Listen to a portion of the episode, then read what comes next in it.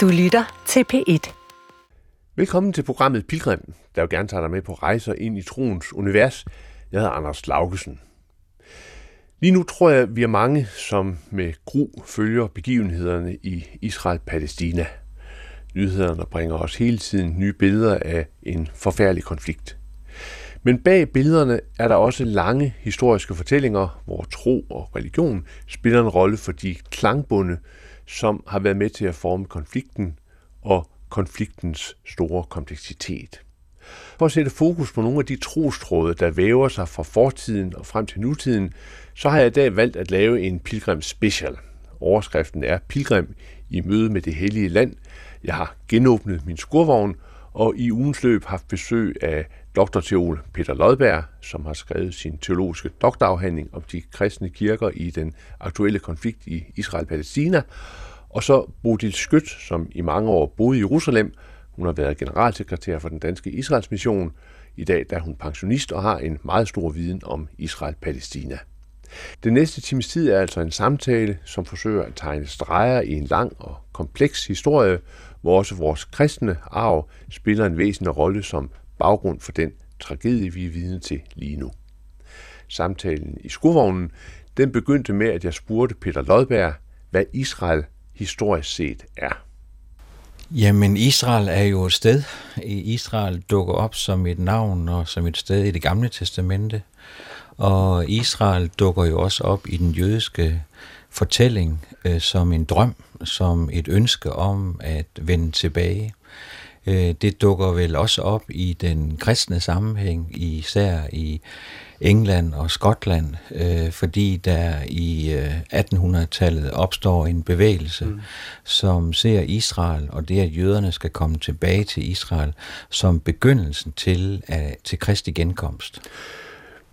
Så det historiske Israel, øh, Bodil Skødt, sådan ganske kort, hvor, hvor, hvor meget kan vi sige om det? Altså, øh, hvordan ser Israel ud på, på Jesu tid, hvor han er rødderne og det er jo interessant, at det jo slet ikke hedder Israel på det tidspunkt, fordi det hedder judæer og jøderne. Hvornår er det? Hvorfor, hvorfor bliver Israel til jøderne? synes jeg også er en måde at prøve at forstå den her historie på. Uh, uh, man kan ofte høre folk tale om israeler og israelitter, og folk kan ikke helt finde ud af, hvornår er det ene, hvornår er det andet. Uh, men hvis vi tager uh, Israel det geografiske område på, på Jesu tid, så er det jo et område, som enten var besat af grækerne, øh, eller af syrerne, og senere hen af romerne, og, og lever med den der oplevelse af, at vi er egentlig det sted, hvor vi hører til, hører hjemme, men vi er der jo ikke på den måde, som vi gerne vil være der. Vi bestemmer ikke selv.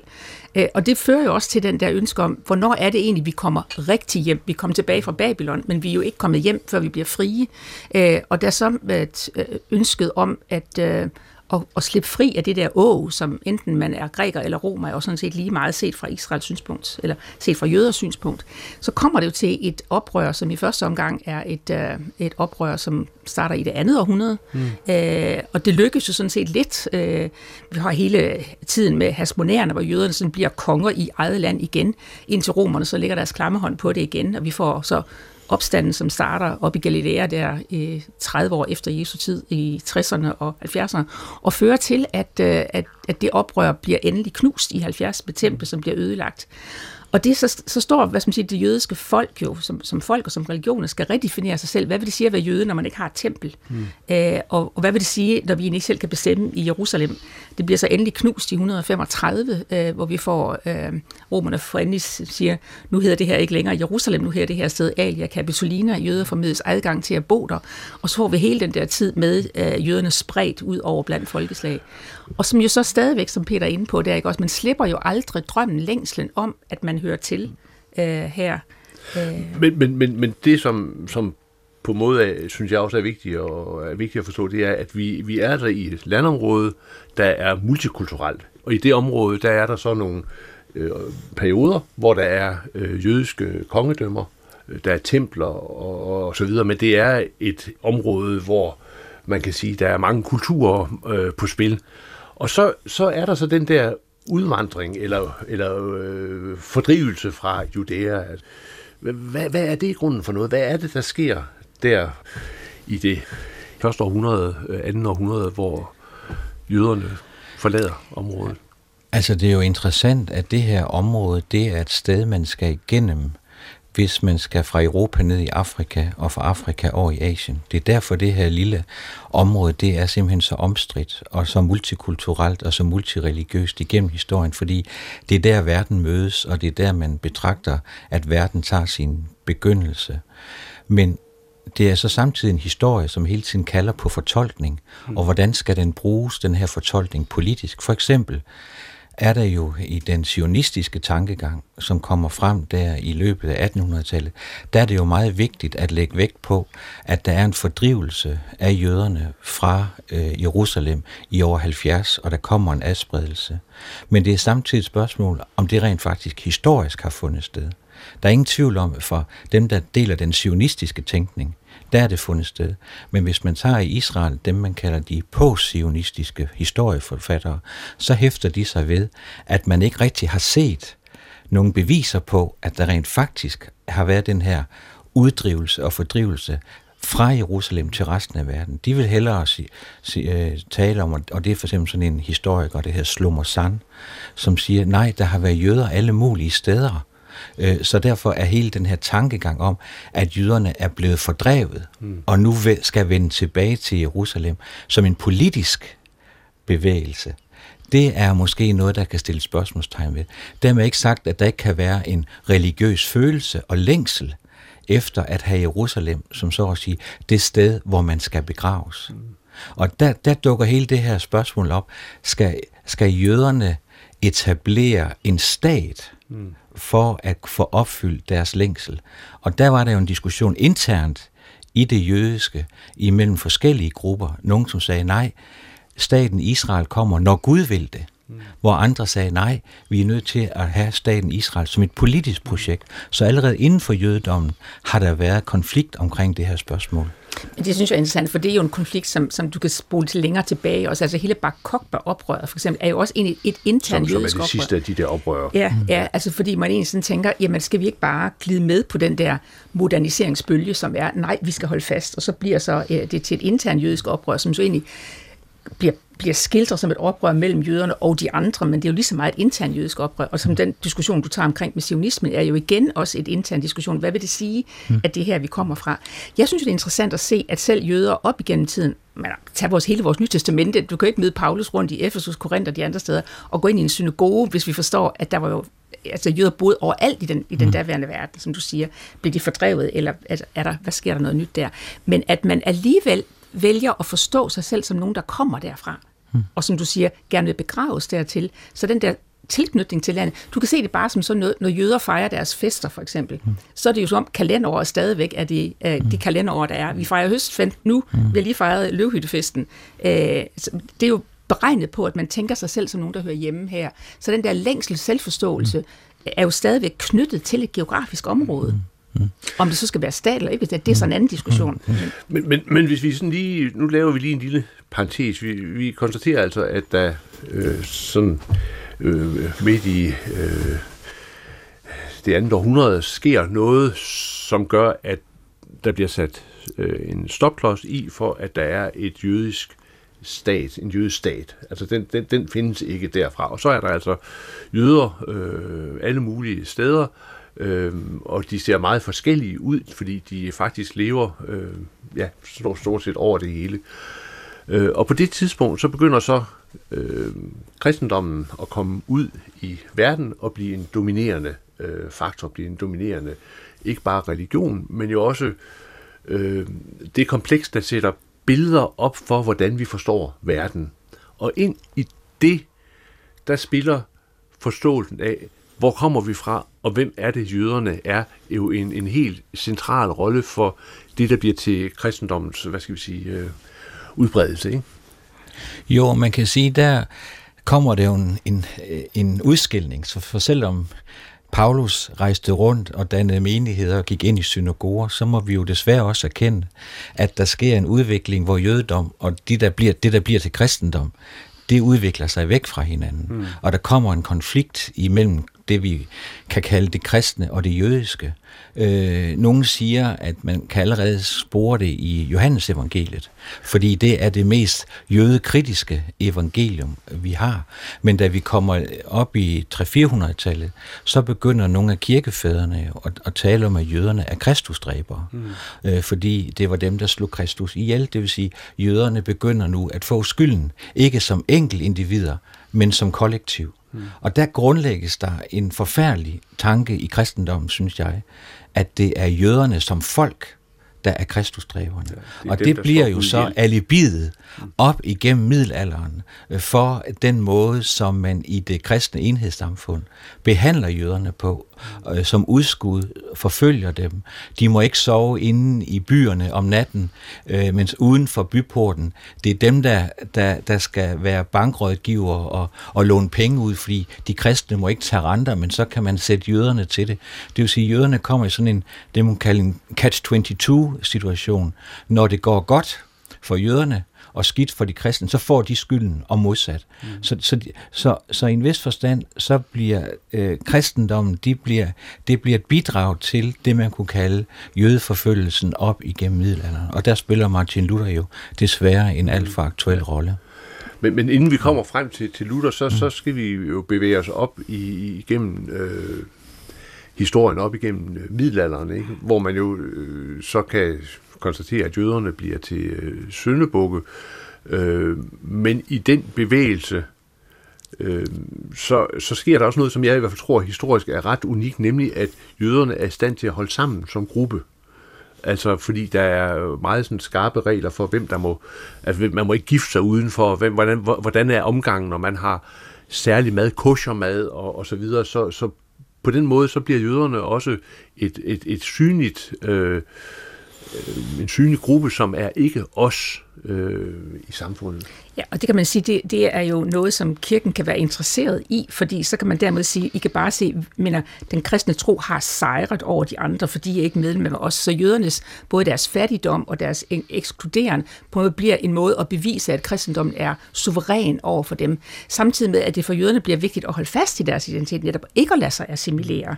Øh, man siger nogle gange, at det, men, jøderne har holdt sabbat, eller også har sabbaten bevaret jødernes, men deres egen tradition traditioner. Jeg synes også, det er interessant at se, når hele oplysningstiden kommer, så er vi så mm. længere fremme øh, i historien, altså det 17. og 18. århundrede, øh, at der, hvor man ikke længere bliver tvunget til at bo i ghettoer, så laver man jo lidt sine egne ghettoer, altså fordi man mm. ligesom siger, det er vigtigt for os ikke at lade os assimilere, fordi vi er et folk specielt med en speciel opgave, med et, et, et, et specielt kald til at mm. være øh, et, et folk, der skiller sig ud og er anderledes. Mm. Øh, så både er man blevet tvunget til det af kirken med alle de negative konsekvenser, det har fået, men man har også ind, altså selv indadtil mm. haft en selvforståelse, der siger, at vi er ikke jer. Mm øh, og har ikke et ønske om at blive, men har selvfølgelig et ønske om at blive accepteret mm. og forstået og anset, ja, ja. og, og, og øh, hvad man så ikke bliver. Men, men, men i, øh, i, i middelalderen, der, der grundlægges så øh, Øh, erfaringen, den kollektive erfaring, og det er jo øh, forskellige steder i Europa, det er jo ikke bare et sted øh, af, af forfølgelse simpelthen, og pogromer, og øh, når vi kommer frem til 1400-tallet, øh, for eksempel i Spanien, så har vi nogle af de grummeste eksempler på, hvordan øh, jøderne ikke bare bliver forfulgt, men også tortureret og øh, tvangsomvendt osv. osv. Altså det er jo ren... Øh, øh, frygtlæsning, øh, som, som, giver, som giver det der den mørke middelalder øh, sit navn. Ja, altså øh, kristendommen, eller de kristne fyrsters genindtagelse af den iberiske halvø, øh, ender jo med i 1492, at både muslimer og jøder bliver smidt ud. Øh, og at det interessante er for mig at se i den sammenhæng, at jøderne der ikke vender tilbage til Jerusalem, mm. men de bliver indoptaget i mange af de nordafrikanske samfund, ja. og så begynder vi at få en form for nordafrikansk øh, jødedom, mm. øh, fordi man netop ikke vender tilbage fysisk til Jerusalem, fordi det er en åndelig længsel, mm. øh, som, som ligger der. Fordi det, det mest naturlige ville jo have været at vende tilbage til Jerusalem rent fysisk. Ja. Men, men, det, men, men man er ude i en overlevelseskamp, ja. og derfor opstår der den der konflikt imellem kristendom og jødedom, som bliver intensiveret op igen middelalderen. Men mere- man både vender tilbage til, altså til Nordafrika, men jo egentlig også til mange af de ortodoxe lande, hvor det ikke er Mm. den katolske kirke, der sidder på magten, men etablerer sig i Grækenland og andre steder med kolonier efter, Mm. øh, efter Ja, man ja. bliver ja. ud af Spanien. det gælder om at holde tungen lige i munden her, ikke? fordi nu, nu, nu tager vi lige, vi holder, vi er sådan der omkring 1400-tallet, og så mm. ser vi, øh, at der også er en stor øh, politisk magt, som kom på banen fra, fra 600-tallet og frem, nemlig islam. Mm. Øh, og, og lad os lige sådan ganske kort sige noget om det muslimske syn på jøderne som gruppe. Jamen altså, islam er i en vis forstand den første bevægelse, der har bare et element af religionsfrihed i sig, hvis man er jøde eller kristen, fordi så er man bogens folk. Så øh, ellers ville man jo normalt skulle øh, forlade et område, hvis man havde en anden religion end herskeren, eller at man skulle blive tvangsomvendt. I udgangspunktet, så er øh, de kristne og jøderne, de er bogens folk, de er dimis. Ingen tvivl om, at muslimen står øverst øh, og at øh, man skal overholde helt bestemte regler. Der er regler for afstanden mellem mus- en muslim og en kristen. Der er spiseregler, som man skal overholde. Øh, og der er perioder, hvor der er forfølgelse, og der er perioder, hvor der er samarbejde. Så, så det bliver sådan en, øh, en, en, en vanskelig periode for alle religiøse minoriteter, eller i hvert fald øh, religiøse grupper, fordi øh, man siger i hvert fald i Mellemøsten, at helt frem til år 1100 og 1200, der er de kristne i Mellemøsten i flertal. Mm. Øh, mens så begynder det langsomt at, øh, at ændre sig, øh, fordi man tager efter korstogene, der kommer der nogle muslimske herskere, som så at sige lader de kristne betale prisen for øh, den øh, for korstogsbevægelsens haven i, øh, i, i Mellemøsten. Mm. Jeg synes, det er flot at, at, altså, at kalde det for den første religionsfrihed.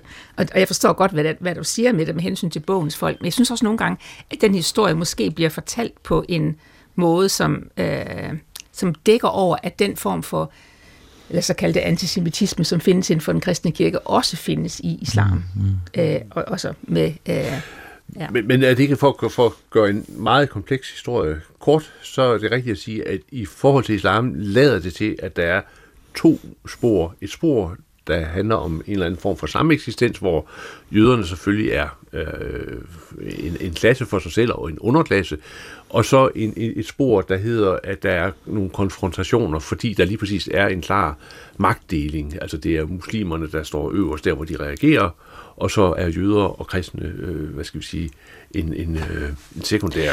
Jo, så tror jeg heller ikke, man skal undervurdere det, der her zakat. Altså, at Ja. man skal betale. betaler- Så, så jeg har set og læst en, en, en lang række øh, beskrivelser af, hvordan muslimske herskere, de beklagede sig over, at kristne lod sig omvende, fordi så mistede de skatteindtægter. Men samtidig så var det bare med at betale, for ellers så kom man efter. Lige præcis. Nå, men nu, nu rykker vi så i vores øh, komplekse historiske gennemgang frem til øh, 1500-tallet og øh, frem til vores egen, hvad skal vi sige, begyndende engagement, Martin Luther. Og øh, ja, nu har jeg lagt bogen et eller andet sted, men øh, det er øh, nogle af Martin Luthers øh, berygtede skrifter, hvor han øh, virkelig harcelerer imod jøderne. Hvad er det for noget med Martin Luther og jøderne? Altså, at jeg, jeg tænker, at uh, i, i starten, så har den vel lidt sådan der, at man, man kan have et, et sideben til de andre, siger, hvis bare I havde behandlet jøderne godt, så ville de faktisk have blevet kristne, ikke? Og den, den historie er der jo så også, så han tog egentlig, Luther siger, jamen det er jo fordi, vi ikke har talt ordentligt til dem. Hvis vi bare anerkender, hvad det er, de har bidraget med, både igennem det gamle testamente og bibeloversættelserne, så skal I bare se, så bliver de så glade for os. Og det endte jo som ikke at blive, og så bliver han så forsimplet det, igen det, det, fortalt. det er den tidlige Luther. Det er den tidlige Luther, som så på sit, til sine, sine gamle dage tænker, mit projekt lykkedes ikke, så kan, I også, Ja. så kan det også være lige meget, og så vender sig voldsomt imod. Ja. Altså, det er jeg helt enig i, at, at, at Luther udvikler sit syn på, på jøderne. Det, det begynder faktisk øh, som et fælles projekt, fordi Luther er jo optaget af hebraisk, Ja. at oversætte øh, det gamle testamente, øh, og derfor kan han godt samarbejde med jøder, der har holdt det ved lige, og han tror, at han kan overbevise dem om, at den øh, unge kvinde, jomfru, der tales om i det gamle testamente, jamen det vil vise sig at være jomfru Maria, mm. og at Messias, jamen det er Jesus af Nazareth, Kristus. Øh, så han håber og tror på, at han ved at tale ordentligt til dem, kan omvende dem, Ja. øh, sådan at de kan se lyset. Men så er der samtidig det hos Luther, og som er måske det store teologiske problem, det er, at han har det med at beskrive sine modstandere som antikrist. Det vil sige, det er sværmerne, det er paven, det er muslimen, og det er jøden.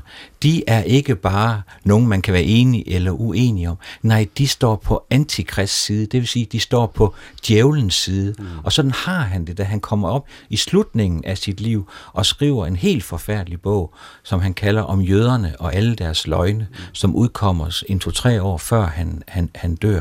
Og det er der, han har det der meget berygtede udsagn om at brænde jødernes synagoger af. Mm.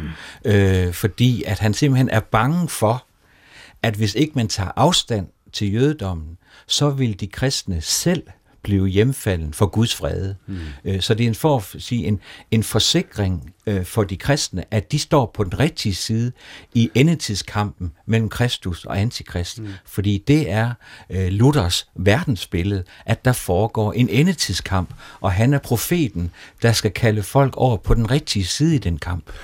Og, og man kan jo så sige, når man læser øh, Øh, det skrift, så, og det synes jeg, man bør gøre, øh, fordi så får man en, en fornemmelse af, hvor kraftige billeder, der så bliver givet videre i den, den tradition, vi jo altså hører til op igennem tiden. Og nu foretager vi en, en, en, en rejse, hvor vi jo så oplever øh, pogromer, og vi oplever øh, jødeforfølgelser, sådan, som går, går op og ned, og så øh, lander vi ved, øh, ved en, der hedder Dreyfus.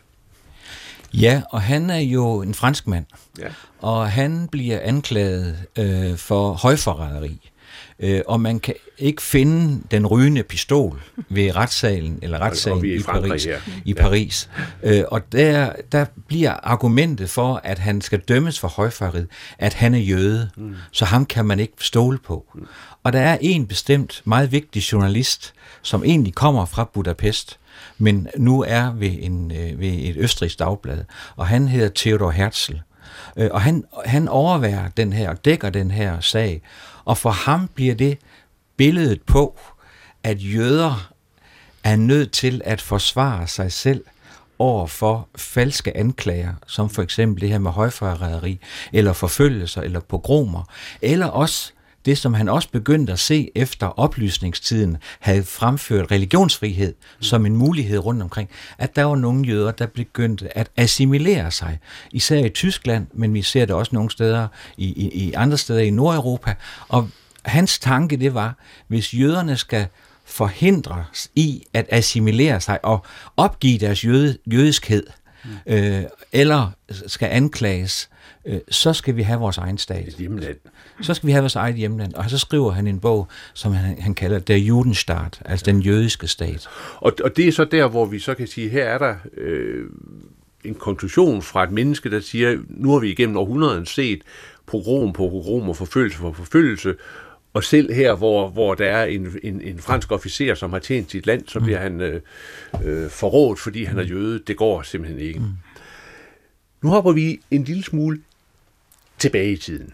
Ikke? Øh, inden vi ligesom går fra videre i, i forhold til jødestaten, fordi vi skal blive nødt til at tage den kristne historie, øh, den kristne teologi op til midten af 1800-tallet, hvor øh, der begynder at komme øh, gang i nærforventningerne.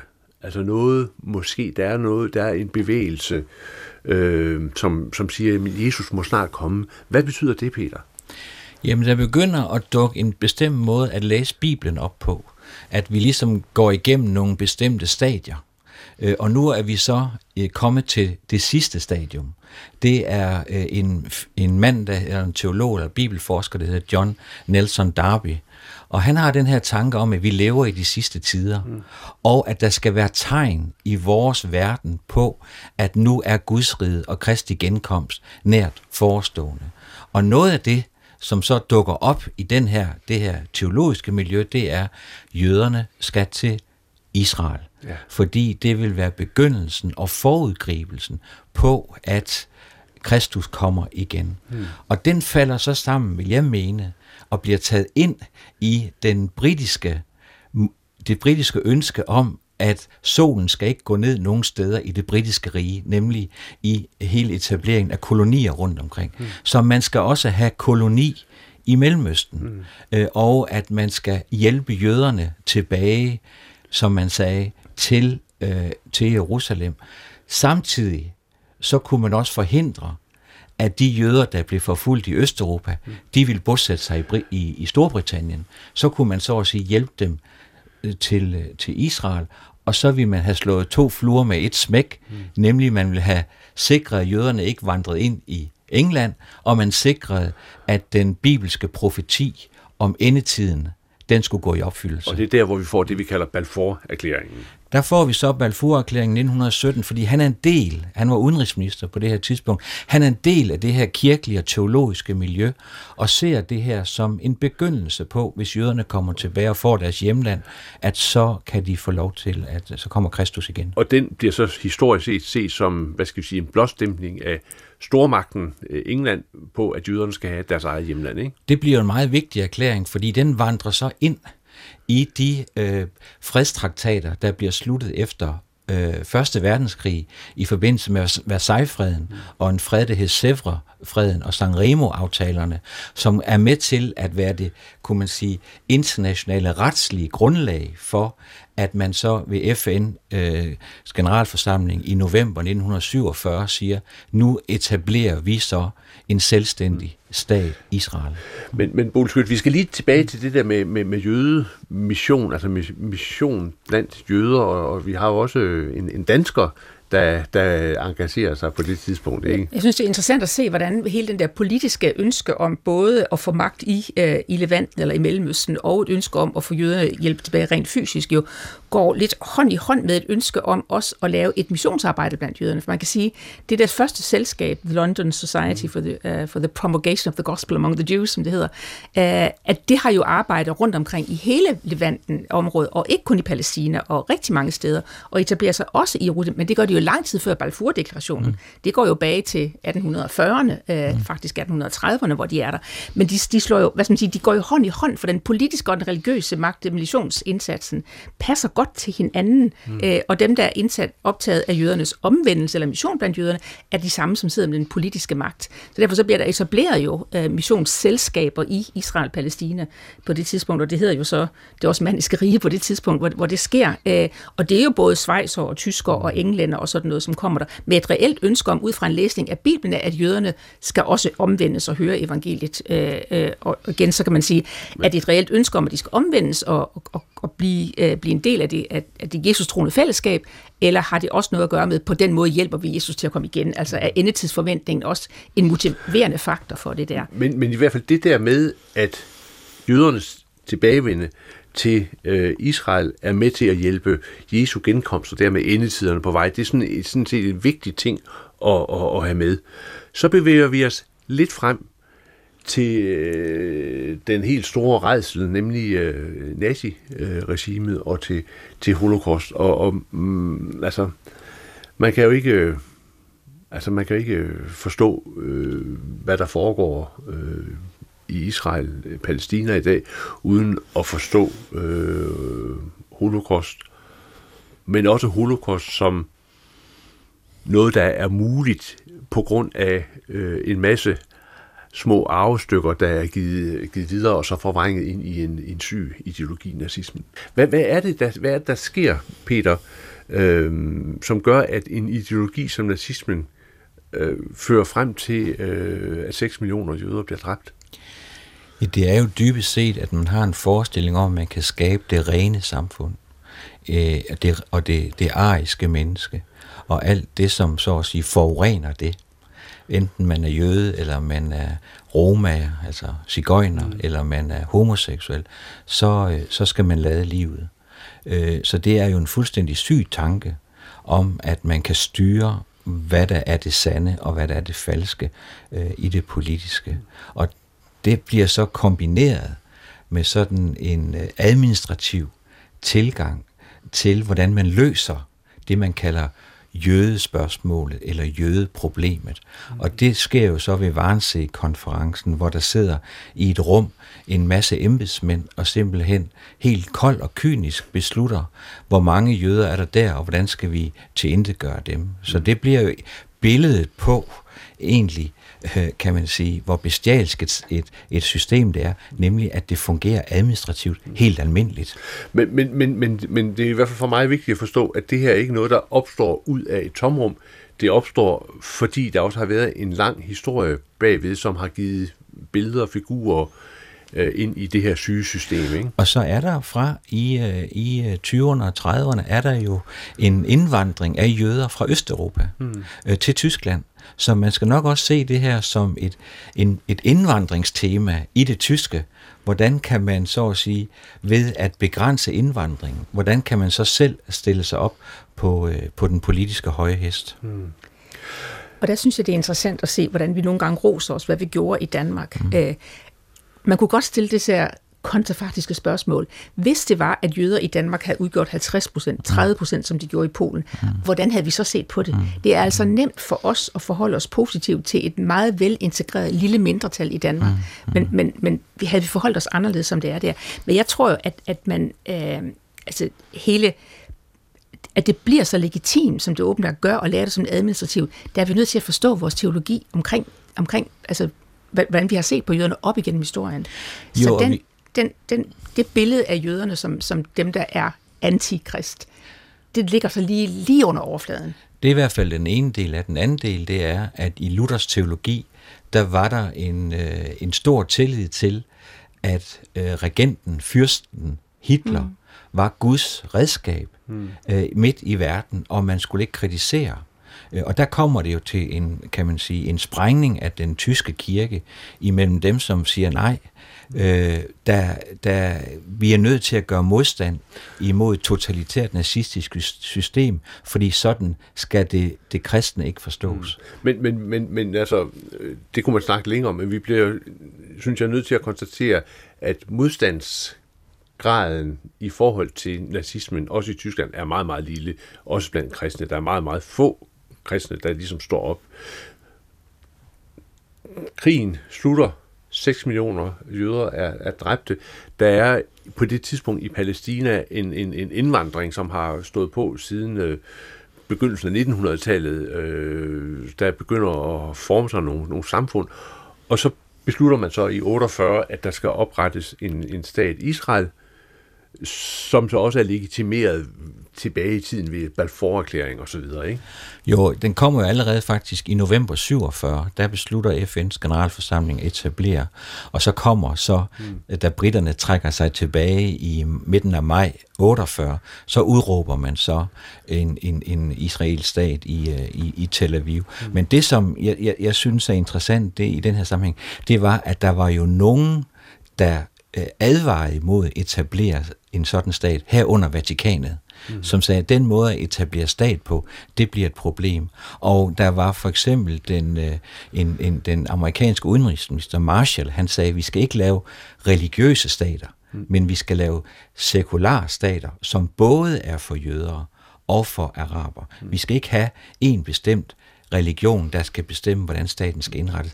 Så, så de så jo, at der kunne opstå nogle problemer, mm. sådan som vi har set det i den følgende men periode. ikke rigtig bare for at korrigere det, men det var jo ikke kun et spørgsmål om at oprette en stat for den jødiske del af befolkningen. Det var jo et spørgsmål om at dele området. Så mener, der var jo et, et, uh, altså jøderne siger nej, den anden gruppe siger nej, altså siger ja, og jøderne siger nej. Så det er også med til historien, at det jo ikke kun var et ønske om at oprette en jødisk stat, nej. men det var et ønske om at, at løse den konflikt, som var altså så vævet ind i hinanden, men, men den fungerede for den ene gruppe, den, den anden gruppe takkede Det er nej. rigtigt, man, man vil have en, en, en tostatsløsning. Præcis. Ja. Øh, det er rigtigt. Men det, der var min pointe, det var, at der er, er, er mennesker, der advarer imod det, mm. og siger, at området er simpelthen for lille. Vi er nødt til at have en fælles sekular stat for både jøder og araber. Men, men bag det ligger der altså mm. den historiske erfaring af, mm. at jøderne er blevet forfulgt. Det kulminerer mm. med, med, med holocaust 6 millioner, der er døde. Mm. Der er dybe traumer med i det. Der er en, øh,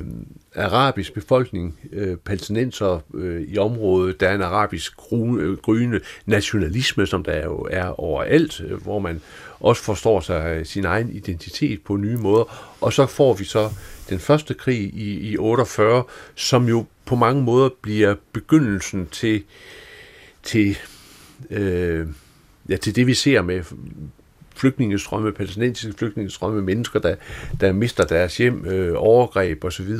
Men af hensyn til vores tid, så tror jeg, vi skal hoppe frem til 67-krigen, som jo på mange måder bliver definerende for øh, de videre forløb. Ja, og det er jo en krig, som, man, som jo står i Israels historie som, som noget, som et under. Ikke? Også hvordan lykkedes det i løbet af de der seks dage, som krigen var, pludselig at stå der, hvor man tænker, øh, både, både har man overlevet, jeg husker en, en kommentar, som de siger, op til seksdageskrigen, hvor der stod sådan et skilt ud i Ben Gurion Lufthavn, sidste mand lukker og slukker. Altså det, det, her, det her, det bliver vores endeligt. Det bliver jo så præcis det modsatte.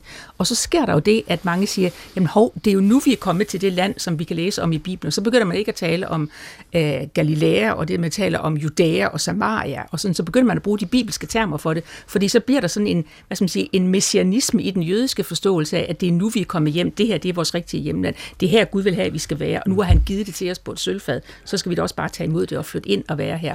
Og hvor man jo fra andre side siger, der laver vi fejlen. Altså, men det bliver møllestenen om vores hals, hvis det er, at vi vælger at gå ind. Øh, og så bliver det bare for fristende. Man kommer aldrig af med det der land. Det bliver simpelthen bare, vi kan da ikke give det tilbage. Og så laver man også en anden fejltagelse, eller i hvert fald nogen, der mener, nemlig at man havde en minister, der hed Alon, som laver den såkaldte Alon-plan. Og den går ud på, at man skal begynde at bygge bosættelser rundt omkring i det område, som man nu har fået adgang til. For nu var det jo nu havde det jo vist sig, at Gud havde givet os landet, mm. så nu kunne vi lige så godt befolke det.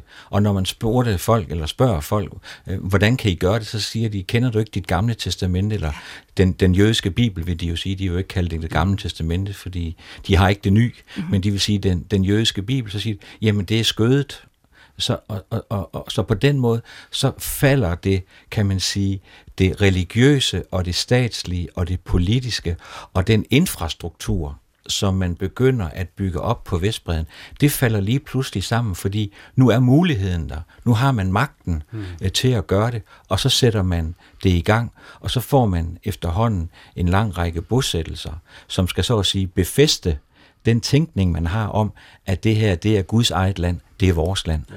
Og den passer jo præcis med, hvad skal man sige, øh, nogen kristens tolkning af, hvad det er, der skal ske. Og så det kommer også til at gå hånd i hånd med nogen, som kommer udefra. Og derfor synes jeg, det er interessant at se, at de i det israelske samfund, som ikke er så positivt overrasket for det her, at de faktisk jo er dem, som ikke bakker op om den kristne tolkning af det. Og det synes det er vigtigt at huske, at, at, at bosætterne er ikke et, et projekt, som alle i Israel synes er en god idé. Nej, Tværtimod. Det, det bliver et projekt, som kan fyldes af mange ting. Det kan fyldes af, af, af noget religiøst, yeah. og så kan det også fyldes af noget økonomisk. Mm. Det er det, det er gode steder, det er gode boliger, det er sikkert, fordi der er vagter omkring, øh, og, og, og så videre, så man udvikler et samfund, øh, som på nogle måder kommer til at være lidt som forsteder til amerikanske byer. Og mange af de her bosættelser, de bliver så fyldt op af amerikanske indvandrere, som kommer til, øh, til Israel. Eller russiske immigranter, som ikke har råd til at betale ja, andre steder. Ja, ja. Men i forhold til det der lange historiske perspektiv, vi har tegnet, så synes jeg, at det her er vigtigt ligesom at, at konstatere, at når det her kan finde sted, altså når det internationale samfund ikke siger, nej, nu må I simpelthen stoppe, så er der to elementer, der spiller ind dels øh, anerkendelsen af det traume, der er sket, og det, det ansvar, der er i forbindelse med holocaust, men det andet er jo også, at der i hvert fald i Amerika er en række øh, kristne fundamentalister, som stadigvæk mener, at det her er med til at, at, at fremme øh, Jesu genkomst. Ikke? Så, så, så, så, så når, når det internationale samfund ikke har sagt, det her, det kan vi ikke acceptere, så er der altså lange historiske tråde, øh, som, som ligger som en klangbund for det. Jo, og så ligger der jo den øh, opfattelse, at i hvert fald, at øh, vil de, uh, de palæstinensiske kristne sige, der er ingen, der lytter på, til os. Mm. Fordi vi har måske en idé om, hvad der skal til for, at man kan få en eller anden form for fredsløsning. Altså hvorfor ikke anerkende, at det at etablere religiøse stater, uanset om det er en sharia-stat i muslimsk retning, eller det er en israelsk stat i jødisk retning, at det er simpelthen dømt til at mislykkes mm. i et område, der er multireligiøst og multikulturelt, og er sammensat med så mange komplicerede historiske lag, at det er svært at finde ud af, hvad skal være statens udgangspunkt mm. og fælles kerne. Det er, for mig at se, det er det, det, er det man slås om. Hvad, hvad, hvad er stat? Mm. Og hvad er politisk retfærdighed i, i den her situation? Og nu står vi så i en frygtelig tragisk situation med øh, masser af menneskeliv, som øh, går tabt. Øh, I hvilket omfang er det scenarie, vi er i i dag, øh, styret af, hvad skal vi sige, af det, af det religiøse, altså af, af, af religiøse perspektiver på tilværelsen? Jeg ved ikke, om det er styret. Altså, altså, men jeg, jeg synes jo, at mod den, som, og jeg synes jo, situationen i, i Israel de sidste par år, siden Netanyahu kom til valget igen igen, eller kom til magten igen igen, har vist, hvor splittet øh, det er, øh, og at der er en, en indre jødisk øh, forståelse, som så øh, øh, mener, man kan bruge. Jeg ved ikke engang, om det er religion. Det virker jo næsten, altså som, som der har været en tendens blandt øh, altså en sharia-stat med, med et jødisk fortegn i det, som er, og man kan se, at det oprør, som så er kommet fra andre israelers side, måske er kommet for sent. Man vågnede op for sent, øh, fordi det var egentlig så godt, der var, masser af, med, der var masser af penge, der var masser af andet, som man kunne gøre, og så, det går nok ikke så galt, og pludselig er det gået så galt, øh, altså, som det er blevet, og det er splittet sådan der. Så jeg ved ikke, om det er... Øh, om det, er, om det er religion, ja, fordi magt og religion hænger jo desværre sammen, øh, og jeg synes, det er et, et magtspil, øh, som i den grad er der. Ja. Altså, religion spiller en rolle, fordi religion giver identitet. Mm. Og når man skal etablere en stat, enten det er en, en Hamas i, i Gaza, der vil have, så at sige, en ren sharia-stat, øh, eller du har en, øh, en religiøs højrefløj i det israelske, der vil have en ren jødisk øh, stat, så er det dømt til at mislykkes, fordi det betyder, at alle de mennesker imellem de to yderfløje, de bliver hjemløse, og de bliver taget som gisler mm. i de ekstremes øh, politik. Og, og det er for mig at se virkelig øh, det tragiske ved, ved, ved, ved det, vi oplever i øjeblikket, at det er de moderate på begge sider, mm. der bliver øh, for svært ved at komme til, fordi man har ikke, man har ikke lyttet til dem. Mm. Man har ikke troet på dem. Og det betyder, at de folk, der havde tillid til hinanden, og som kunne være med til at opbygge en eller anden form for fredelig sameksistens, måske i to forskellige stater, jamen men det, det falder fuldstændig fra hinanden i de, her, øh, i de her uger og måneder, så man har svært ved at se, hvad er den politiske løsning, mm. når vi kommer på den anden side af det barbari, vi ser i krigen. Og der synes jeg, det er interessant, det som jeg hørte her forleden dag, i går, man har jo skabt en situation nu, hvor der ikke har været nogen kommunikation på tværs af de her mm. grupper. Det vil sige, at de moderate på begge sider har faktisk ikke kunne mødes, mm. fordi der har været en mur, eller der har været andet, som har gjort. Hvorimod for 30 år siden, der kunne der være en samtale. Mm. Mm. Men de israeler, som jeg møder i dag, har aldrig talt med en palæstinenser. De palæstinenser, som jeg møder, har aldrig mødt en israeler ud over en soldat, fordi man rent fysisk har gjort det umuligt. Det vil sige, at den, tale, den samtale, som kunne være ført af moderater, den har det politiske system gjort umuligt. Men, men, men noget af det, som alle har til fælles dernede, øh, moderate og ekstremister, og, altså jøder og, øh, og palæstinenser, det er jo, at man bærer fortidens traumatiske spor i sig. Og det tror jeg simpelthen ikke, man skal, man skal undervurdere, hvordan historiens traumatiske spor i den grad er medspiller. Altså når, når Hamas slår øh, alle de her civile mennesker ihjel, så er det ikke kun nogle konkrete civile, der bliver slået ihjel, så er det også øh, spor, der fører tilbage til, til holocaust. Og når øh, israelerne bomber øh, og rammer civile i, i Gaza, jamen så er det øh, undertrykkelse igennem flere generationer, der ligesom spiller med. Ikke? Altså vi er i en situation, hvor, hvor, øh, hvor historien og historiens erfaringer øh, gør sig gældende her. Jeg synes jo, at det er interessant at se, hvordan både Nakba og Holocaust i den grad er kommet op til overfladen igen. De traumer, som Nakba øh, er bare med sig, altså den palæstinensiske folks øh, ødelæggelse. Øh, I den grad, du, du rører lige ind ved den der nerve igen, og der er så meget følsomhed i den stadigvæk, selvom det er så lang tid siden. Og det samme gælder Holocaust, hvor jeg husker, at jeg tænker, lad nu være med at snakke det her Holocaust, det er jo for længst forbi, og sådan ikke også. Men det ligger så dybt, og nu pludselig er det i den grad vågnet op, og siger, vi er tilbage til Holocaust. Man er nødt til at anerkende hinandens traumer. Ja. At jøderne er nødt til at anerkende, at der er en katastrofe i 1948, der 700.000 palæstinenser enten flygter eller bliver drevet på flugt. Og jeg synes det, og, og modsat, palæstinenserne er nødt til at anerkende det traume, der ligger i holocaust for israelerne, at, at det ligger der.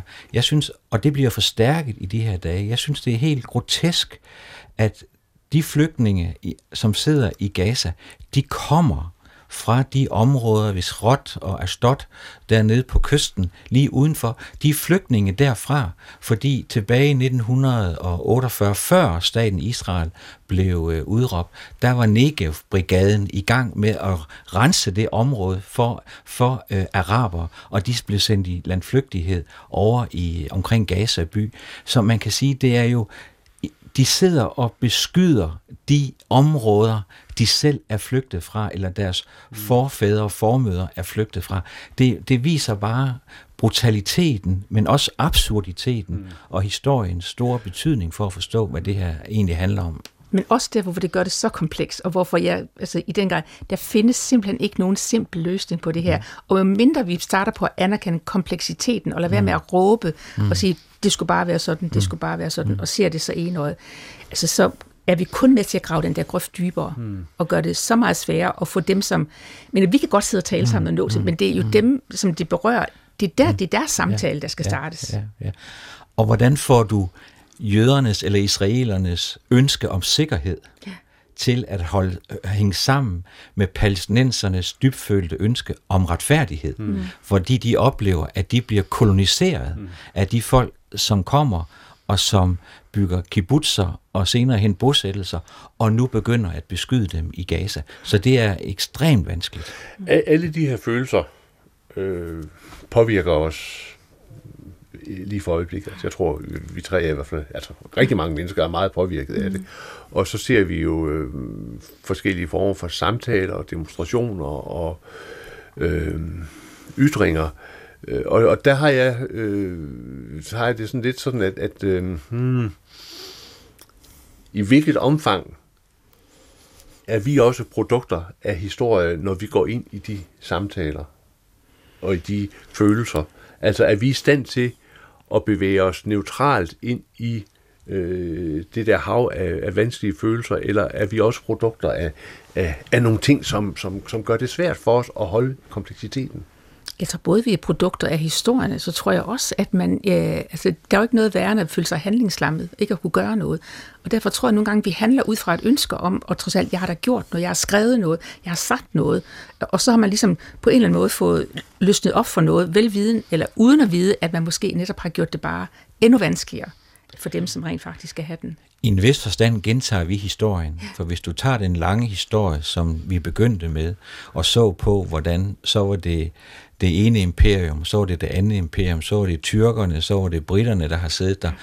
Vi tror alle sammen, at vi kan løse den her konflikt udefra, mm. og at vi ved altid bedre end dem, der har boet der i generationer, hvordan de ser på situationen. Så jeg kunne nogle gange godt tænke mig, at, at vi blandede os udenom, selvom jeg godt ved, det er umuligt, og overlod det til de mennesker, der har haft deres liv i generationer i området, for de har dybest set aldrig rigtig haft mulighed for at sætte kursen for, hvordan de selv ville have det. Der er altid kommet nogen udefra og har ville bestemme over dem, der boede der i forvejen. Det hører også med til den her øh, historie, synes jeg. Og så har vi ofte gjort det ud fra en forståelse, for vi skal jo hjælpe det projekt, mm. som I er en del af. Mm og har måske ikke anerkendt, at vi selv har investet interesser i det, mm. som har givet os ekstra energi øh, til at gøre det. Så det har ikke altid været med henblik på at hjælpe dem, der var, men det har også været enten det har været en teologi, eller en historie, eller en økonomi, som vores områder har haft øh, interesse i. Og sådan har vi det jo stadigvæk. Vi ønsker at forsvare demokratiet. Mm. Det, og, og hvor ønsker vi at forsvare det demokrati? Ja, det gør vi alle steder, også i Mellemøsten. Mm. Men dybest set handler vi jo fordi vi tror, at det er i selvforsvar. Mm. Så vi er ikke ret meget bedre end dem, der gik forud for os. Hvis vi lige sådan til sidst øh, vender blikket øh, tilbage til Danmark ind i det kirkelige, så kan man jo konstatere, at der i, i mange år har været øh, grupper, som har været aktive på forskellige vis i, øh, i Israel-Palæstina. Øh, den danske Israels mission, som, som du har arbejdet for, er et eksempel. Der er øh, ordet og Israel, som... Øh, øh, jeg tror, de vil sige sig selv som en, at vi vil give Bibelen syn øh, øh, på Israel og Israels syn på Bibelen eller noget. Ja, altså sådan, ja, men sådan mere sionistisk, kan man sige, orienteret. Kan man sige det? Eller vil det... De vil se staten Israel som et projekt, der er ved at bakke op om. Ja. Ved at bakke op om. Mm-hmm. Så er der noget, der hedder den kristne ambassade, mm. som, som, som er et øh, mindre gruppe, der er en del fra frikirkerne, som er med der, som, som støtter meget sådan konsekvent op om staten Israel og den politik, der er der. Og så er der øh, noget, der hedder Bethlehems Venner, som, som du har været engageret i, øh, som er et projekt, Peter. Det må du hellere fortælle kort om.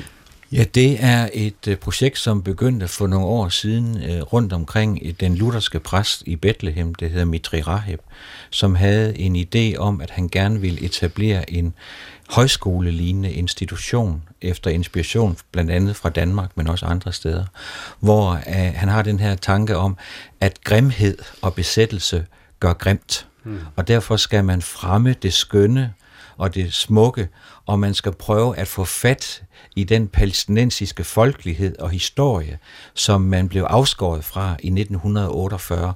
Og det vil han gerne give videre til, til unge mennesker. Og derfor indrettede han først i den lutherske kirke i Bethlehem og senere hen en institution lidt udenfor øh, på vej ned mod Hebron. Øh, et, øh, en institution, som nu har fået, øh, bliver nu akkrediteret som et universitet og tilbyder uddannelse for både kristne og muslimske unge mennesker. Og Bethlehems venner støtter fra dansk side så den institution i et forsøg på at sige, jamen kan man ikke der øh, etablere en, øh, en dansk folkehøjskole lignende tradition, øh, der, der, der tager hensyn til den, kunne man sige, den oprindelige palæstinensiske folkelighed, som går på tværs af religionerne. Og, og så er der så også Folkekirkens Nødhjælp, som har arbejdet dernede. Altså, og det her, det er jo en overfladisk beskrivelse af et, et egentlig ret omfattende arbejde, som mange forskellige har. Øhm, hvad tænker I om, om, om, om, om, om vores interne samtale i det danske kirkelige omkring det, der foregår? Altså jeg vil jo rigtig meget ønske, at vi kunne være med til at bringe de mennesker, som vi hver især kender, sammen. Øh, jeg vil jo ønske, at jeg kunne være instrumental for, at øh, de øh, israelere, messianske jøder, Jesus troende jøder, som jeg kender, øh, kunne møde nogle af de kristne palæstinenser. Og det er jo et arbejde, som vi har været engageret i. Og så kan man så sige, at den politiske situation har bare gjort det utrolig vanskeligt. Øh, og desværre har det også været sådan, at nogen har, sådan, har fundet ud af, hvis jeg går ind på den der lidt mudrede, komplekse ting, så har jeg svært ved at finde støtter. Mm. Fordi den er så svær at kommunikere. Og det mm. synes jeg har været en udfordring for os, at hvis man, det er nemmere at tale klart, det er nemmere at sige, den har ret, og den har uret. Og hvis man begynder at vil bringe de der partner sammen, du kan jo se det bare for dem selv, så oplever de selv, at de får svært ved at få deres egen støtte, for det er nemmere at have klare fjendebilleder.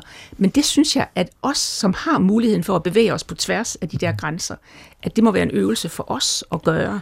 Og derfor vil jeg også så gerne have, at øh, nu hedder jeg den danske Israels mission, og det har jeg heddet siden 1885, så det har ikke noget med staten Israel at gøre, men vi er til stede i området, og vi kan, kan, kan hvad skal man sige, vi kender folk på begge sider, og jeg vil ønske, at vi kunne bruge den der til ikke at grave grøfter med, men til at, at sige, kan vi løfte, kan vi bygge en bro hen over det der? Fordi i stedet for at støtte så meget op om dem, som vi kender godt, og så sige, jeg holder med dig, og det vil så sige, mm. må jeg bare sige en fortælling. Jeg kommer hjem fra Gaza en gang og møder min nabo på straffen, det er så i 90'erne, og så siger jeg, hold fast mand, hvor er det svært at være i Gaza. Hvad er hendes kommentar? Det er, når så nu holder du med dem.